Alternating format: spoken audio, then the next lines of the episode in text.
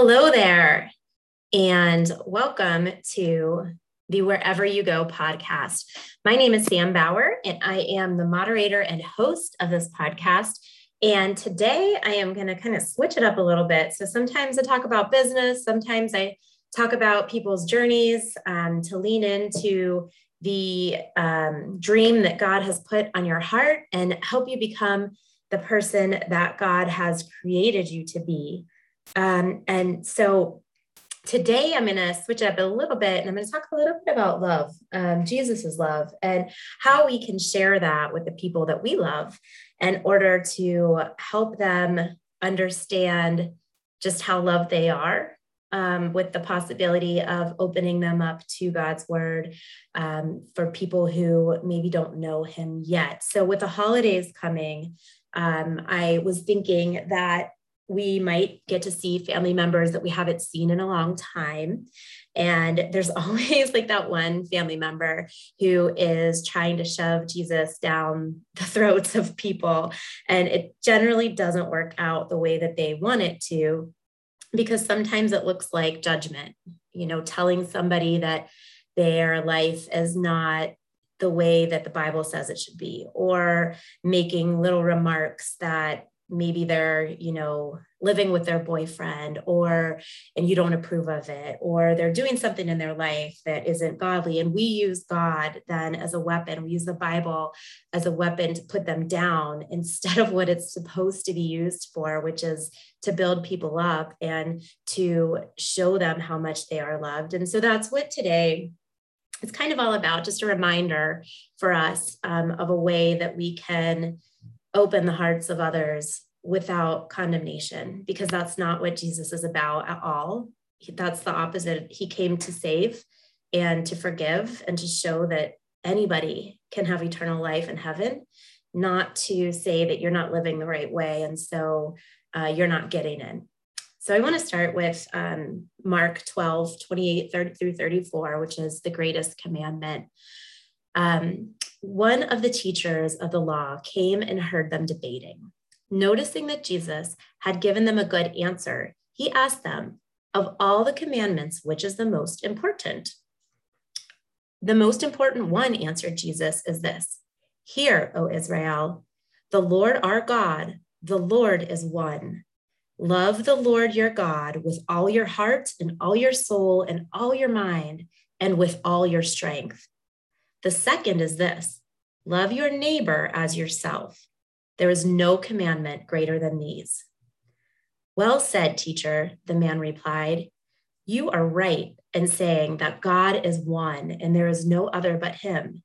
To love him with all your heart, with all your understanding, and with all your strength, and to love your neighbor as yourself is more important than all burnt offerings and sacrifices." When Jesus saw that he had answered wisely, he said to him, "You are not far from the kingdom of God." And from then on, no one dared ask him any more questions. So this verse is where I want to start. And um, so I just, I want to encourage everybody to love as a proactive, as a proactive way to share God's love with others this holiday season. Um, you know, without being like the weird Bible thumping relative who like tells their family that they're living wrong or spouting off Bible verses or acting holier than thou, because I have news for you, you aren't. But we'll get to that in a few minutes. So I get it. As good Christians and disciples for Christ, we may be tempted to find ways to share the Bible with our non-God-fearing family and friends with really good intentions. We want to see them in heaven with us, like, right? Like that's the whole thing that we want to get, get them to love God for. Um, but sometimes, and many times, we mess it up in ways that make people want nothing to do with God or Jesus or the Bible at all. And worst of all, that family member is going to start avoiding you because they don't want your lectures, or they don't want to be made felt like they're less or like they aren't good enough. It wasn't good intentions that you shared, right? Or is it because you're not comfortable with the way that they're living? You're not comfortable with the decisions they're making.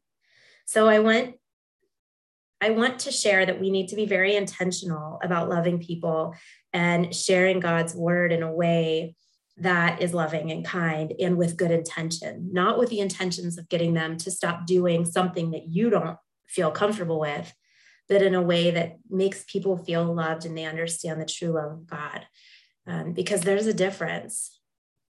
So how can we love our holiday ones this season with God's love? So let's take a look at how Jesus turned millions toward God, and he did so without condemnation, without judgment, and without exclusion. He did it with love, acceptance, and he accepted all of them. Nobody was excluded with Jesus. You guys, Jesus didn't look at people and say, well, you're doomed, you're a prostitute, you're a crook, you're a thief, you're an adulterer, you swear too much or drink too much, or your marriage isn't biblical, so I'm sorry, you're out of here. God's not going to have you. No way, you guys, he didn't do that. If he did that, he'd be the only one that's going to get into heaven, because Jesus is the only human who had no sin. He's the only sinless person that ever walked on this earth. So if he was picky about who got in, unfortunately, none of us would get in, right? We'd be in really big trouble when it came to judgment day.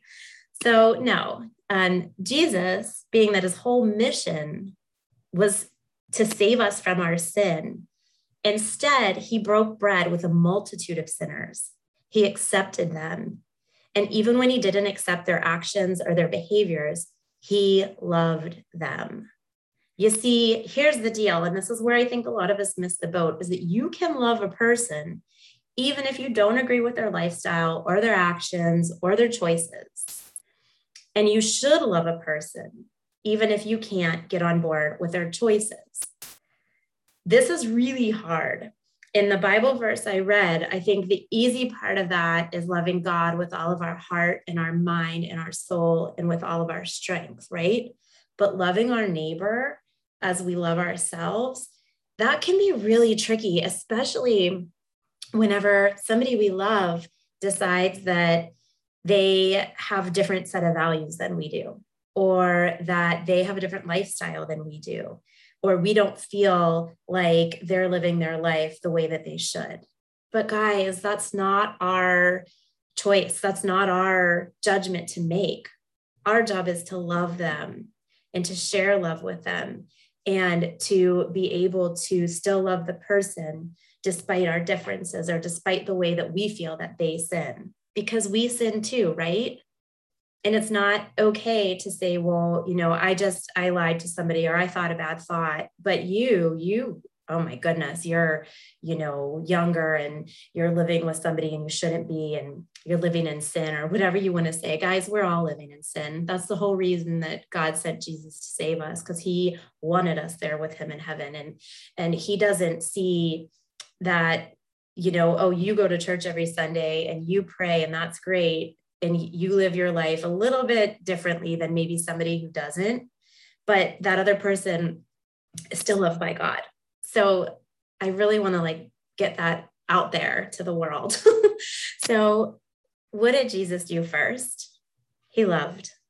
Um, this is one story, you guys, where it's okay to be the spoiler. You can spoil the ending of this story, because once people understand how this all ends, they're going to be more likely to listen to the whole story and love um, the, like want to, I don't know how to say it, but like they're, they're going to want to learn more. And so it's really hard sometimes for people to only hear some pieces of the Bible that might be offensive to them because it's calling them a sinner. And now they don't want to show up because that's all they know. They don't know the ending. They don't know that God sent Jesus to die for us and that he's going to come back someday. And they don't know that we're all sinners. Not this, the Bible doesn't like pick out one person, right? Everybody's a sinner. But when you're only receiving portions of the message, portions of the Bible that are sometimes taken out of context, you don't know that that one thing that makes you feel like you're not good enough because you're you're sinning in that way is, is forgivable. Because God forgives everything as long as we go to him and we forgive, or we ask for forgiveness and we tell him that we love him and that we want him to be the, the middle of our life. So there's, there's definitely, it's okay to share the end of this story by itself and like leave out the rest whenever you're talking to somebody that's, that's new of faith, um, or maybe that doesn't believe yet. People need to know they're loved by God in order to be able to accept the rest of the items in a way that's meaningful. So the thing about being loved by God, right? He made you who you are. He sees you and he saw you before you were born. He had his choice on how to make you. He could have chosen a million different personalities, a million different ways to look, a million different emotions, but he created you exactly the way that you are, on purpose and for a purpose. And since he knew we'd make mistakes and he knew we'd make bad decisions along the way, he sent his only son to earth to die for our sins so that we could spend eternal life with our perfect Father in heaven, as long as we accept Jesus as the Son of God and God as our Savior. It is truly that simple. There's no, only these people get in or only those people get in due to their sin. Everybody is seen by God. He created all of us. And as long as we ask for forgiveness, we accept Jesus as the Son of God and God as our Savior, we get to go to heaven.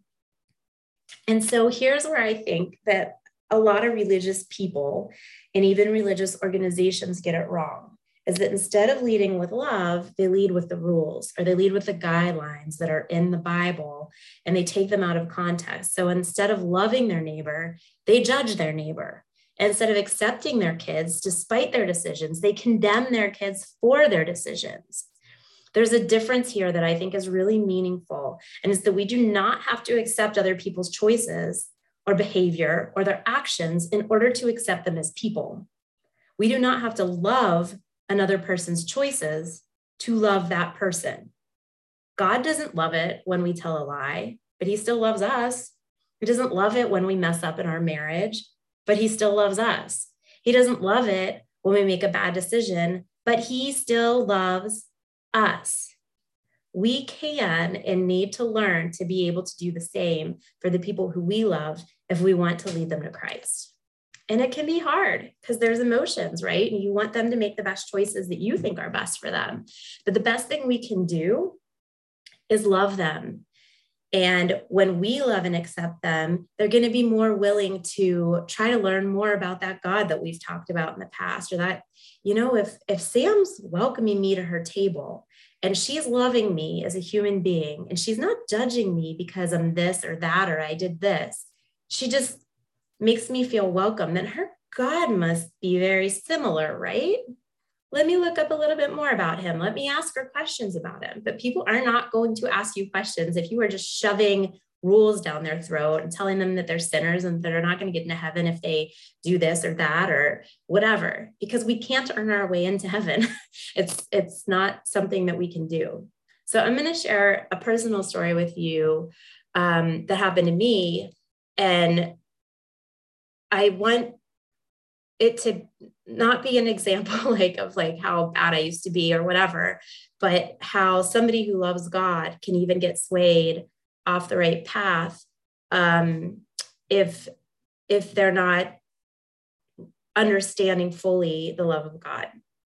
So in my early twenties, I attended a church that I really loved, um, and I was going with a friend. And at the time I was living with my fiance. Um, the sermon one week was all about sex before marriage and how it's a sin and you need to keep yourself for your spouse and you shouldn't live together until you're married.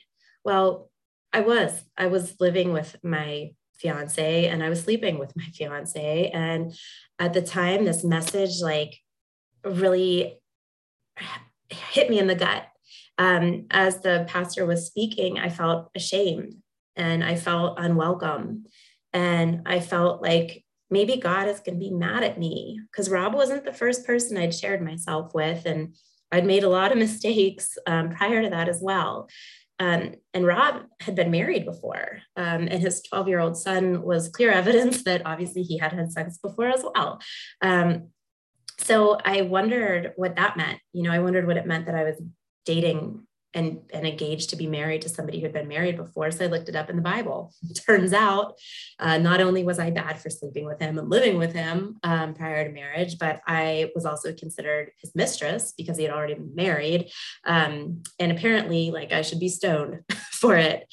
Um, so I remember reading this and just like crying and feeling so confused and so offended and unsure of what I was supposed to do to fix this situation so that God would love me, because God, I thought, loved everybody, but here I was living a life that wasn't uh, biblical. And so I, and at this point, like, I'd been a Christian for many years. I mean, I loved God with all my heart and all my soul, and uh, at least most of my mind. Um, I, you know, I'd wandered here and there and clearly wasn't making all the decisions that, that a perfect um, marriage would consist of. Um, and so I prayed, and I was reminded through different conversations and, and different prayer and different readings what, that I was reading that um, God loved me anyway. Um, he might not like the situation that I got, you know, that I was in, but he still sees me and he still loves me. And I asked God to forgive me, and I recommitted my life to God. And I've done that multiple times since then. Um, and I went on to marry that man anyway, in church, in front of God. And I committed to love him for better or for worse all the days of my life. And it might be a sin. And our marriage might not be the perfect story of the perfect biblical marriage. But God loves me, and he loves Rob, and he loves our children, and he has been ever present in our marriage. So the point of me telling you that story is that most people aren't ready to hear the rules because they don't know and understand how huge and all-encompassing God's love is. I knew God's love, but I was still immature in my journey to Christ, and hearing the message really made me question some things. For someone who doesn't know God at all, hearing that kind of a message that they're living in sin, sin, you know, and feeling like, my gosh, I'm going to be doomed to hell because I, this is the way that I live. Um, it's not going to give them any hope. Um, so we need to be able to share with people God's love, and that everybody's included in that. And we need to, to love people in our lives, especially our loved ones, our kids, our, our nieces and nephews and cousins, and the people that we're going to see at the holidays that maybe are living life a little bit differently than we do. We just need to love them and accept them the way Jesus did. Break bread with them. Talk to them. You can teach them about God's love without throwing things out at them that, that is hurtful and that makes them feel as though they've gone so far that it can't be forgiven. When we understand how loved we are, and we understand how our story can end, it's a lot easier to read the rules and the guidelines written in the Bible without becoming offended, because we know that God sees us and he loves us, and he sent his son to save us from our sin as long as we accept him. So this holiday season, how can we bring our, our loved ones closer to Christ? Here's how, you guys. We can welcome them to your table, accept them with warmth and kindness, and shower them with your unconditional love. No judgment, no backhanded compliments or snarky comments about how they are living. Just pure, intentional love. Show them that they are welcome with you, and see how they open their hearts to receive your love, God's love. And then you might get the opportunity to tell them that Jesus was sent to us this holiday season as a babe in a barn to save us all so that we can have eternal life in heaven. And with this, I leave you with Joshua one nine. Have I not commanded you? Be strong and courageous. Do not be afraid. Do not be discouraged. For the Lord your God will be with you wherever you go.